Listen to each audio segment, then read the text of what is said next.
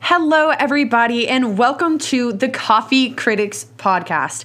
Today, we're going to be focusing on the essence of film, um, kind of going over the history and what modern film truly is today. We have a lot of exciting things in store for you guys, so let's get into this episode.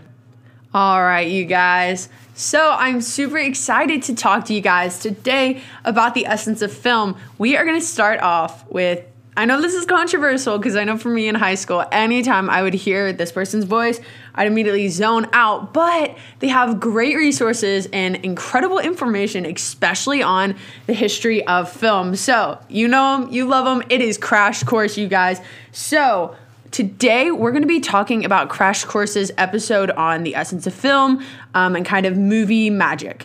So, it starts off essentially, they get into the episode, talk about film, um, and so, gonna go over some facts that I found super interesting and super helpful um, in writing this episode. So, the term film was originally used to describe a specific technology, a thin, flexible material coated in light sensitive emulsion that retains an image after it's exposed to light. So, for me, I've always just heard film and thought movies, but I didn't know film could also be a verb of an action doing something or an object. So that was something that I found super helpful and cool.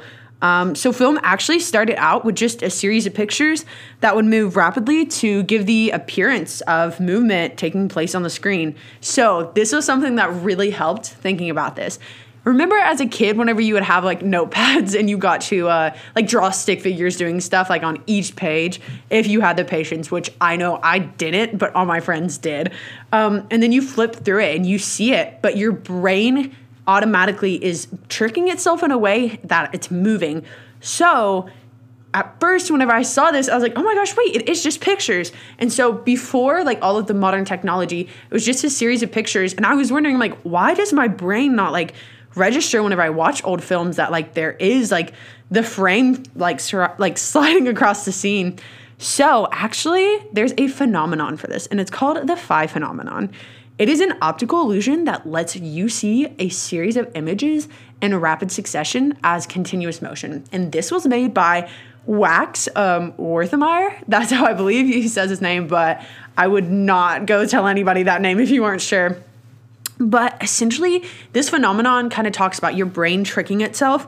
If it goes a certain speed, you can't see the frame anymore. And so that truly, I think, was like the biggest revolutionary in my opinion. Like that was huge in the film world um, because that's whenever movies started to become a thing instead of just a series of pictures.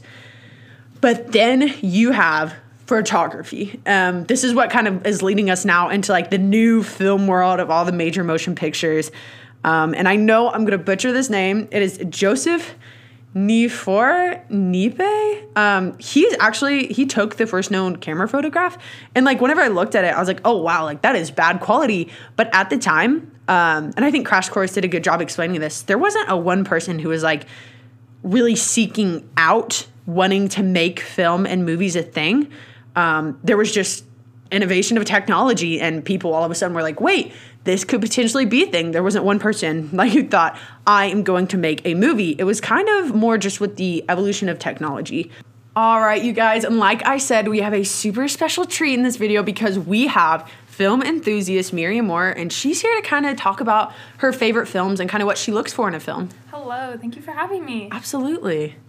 What are some of your favorite films, Miriam? So my favorite films, um, Little Women, hands down, the new 2019 one. I thought that one was incredible. Um, but also just some classics, the Pride and Prejudice.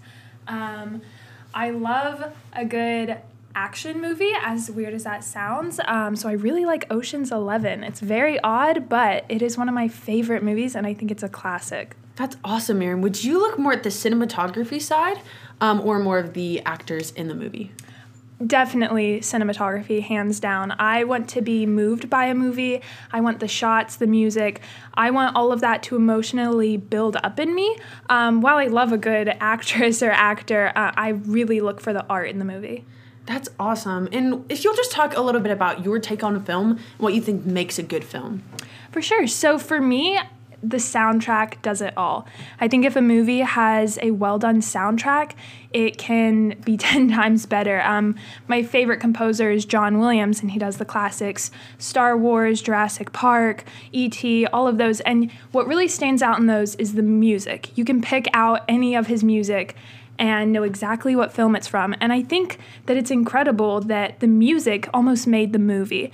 So I want to see a good mo- soundtrack in a movie. So Little Women had a beautiful orchestra that recorded the soundtrack, and I listen to it every day because of how moving it is.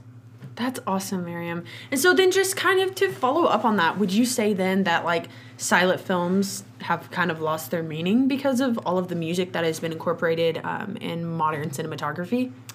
I don't know if they've lost their meaning per se. I I think they're still incredible and it's incredible to see how far we've come since then, but of course, they are the foundation of movies. Without them, we wouldn't be where we are today. Um, so, going back and watching them, I can appreciate them, but I do feel that people nowadays in a world full of technology do kind of miss that sound. It's not as intriguing or entertaining, but I do think there's meaning behind them and we need to value them more. Absolutely. And thank you so much for your time, Miriam. Yeah, of course. Thank you so much for having me. Absolutely, you guys. Now we're going to get into the next section of our podcast. I hope that um, Miriam's segment and her take on silent films have really been enlightening to you guys and kind of just cinematography, um, both modern and original. So today we're going to also jump into some more silent film stuff. So Ingmar Bergman is actually one of the biggest names in the film world. Um, he's known for directing, I think, at least 27 films, including The Seventh Seal, Fanny and Alexander, and Wild Strawberries. He is pretty much known for being like outside of the box with his films um, because really you couldn't use sound at that time. Um, and so he kind of talked about film being about rhythm and breathing and that you had to find the right flow um, rather than just finding the right angle or the right shot. He said that the actors are doing the work and you're just capturing it. Um, and one of his biggest quotes that I think has been pretty revolutionary in the film world is I'm not trying to make it real, I'm trying to make it come alive. Um, I think so often we have both amazing films and then films that are lacking, and you're not sure what they are. And I think after hearing Ingmar speak more, um, I think it was just that they weren't coming alive. They seemed almost too real in a way. Um, while there's beauty in that, there's also um, like cons with that. So I think he does a great job capturing that.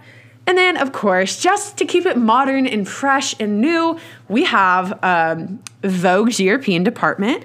Um, they kind of shared just a little bit about um, some of their favorite films of all time. Um, and I think it's just so u- like unique to see how far our taste and knowledge of film has come. Um, and so they have films from uh, Funny Girl to Phantom Thread or to Carol. They i think what they highlight well um, is not only the actors in the movie um, and the work that they're doing but the directors. I think so often we look past that but they're the ones creating the film. They're the ones with the ideas. They're the ones making them come alive um, just like ingmar did. So i hope you guys truly found this podcast to be enlightening on the essence of film um, and i hope to see you guys next time